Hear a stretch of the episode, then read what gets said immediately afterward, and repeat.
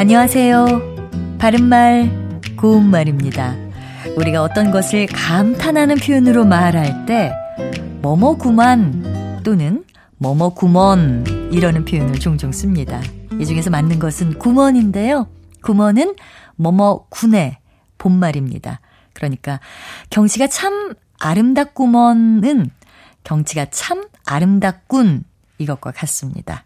이렇게 구먼이나 군과 같은 표현을 쓰면서 오늘 기분이 좋아 보이는 구먼 그래 이처럼 그래라는 표현을 뒤에 이어서 말할 때가 있습니다. 그렇다면 이 경우에 그래란 표현은 앞에 말과 붙여서 쓸까요? 아니면 띄어서 쓸까요? 여기서 그래는 해라고 말할 자리에 일부 종결음이 뒤에 붙어서 듣는 사람에게 문장의 내용을 강조함을 나타내는 조사입니다. 조사는 앞에 말에 붙여서 쓰도록 돼 있으니까요. 이 경우에도 앞에 있는 말에 붙여서 보이는 구먼 그래 모두 붙여서 씁니다. 지금 말씀드린 조사 그래와 비슷한 것으로 그려라는 표현도 있습니다.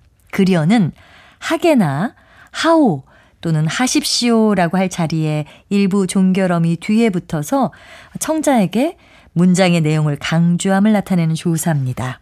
그래서 자네가 이야기를 좀 하게나 그려 라든지 같이 가세 그려와 같이 표현할 수 있습니다.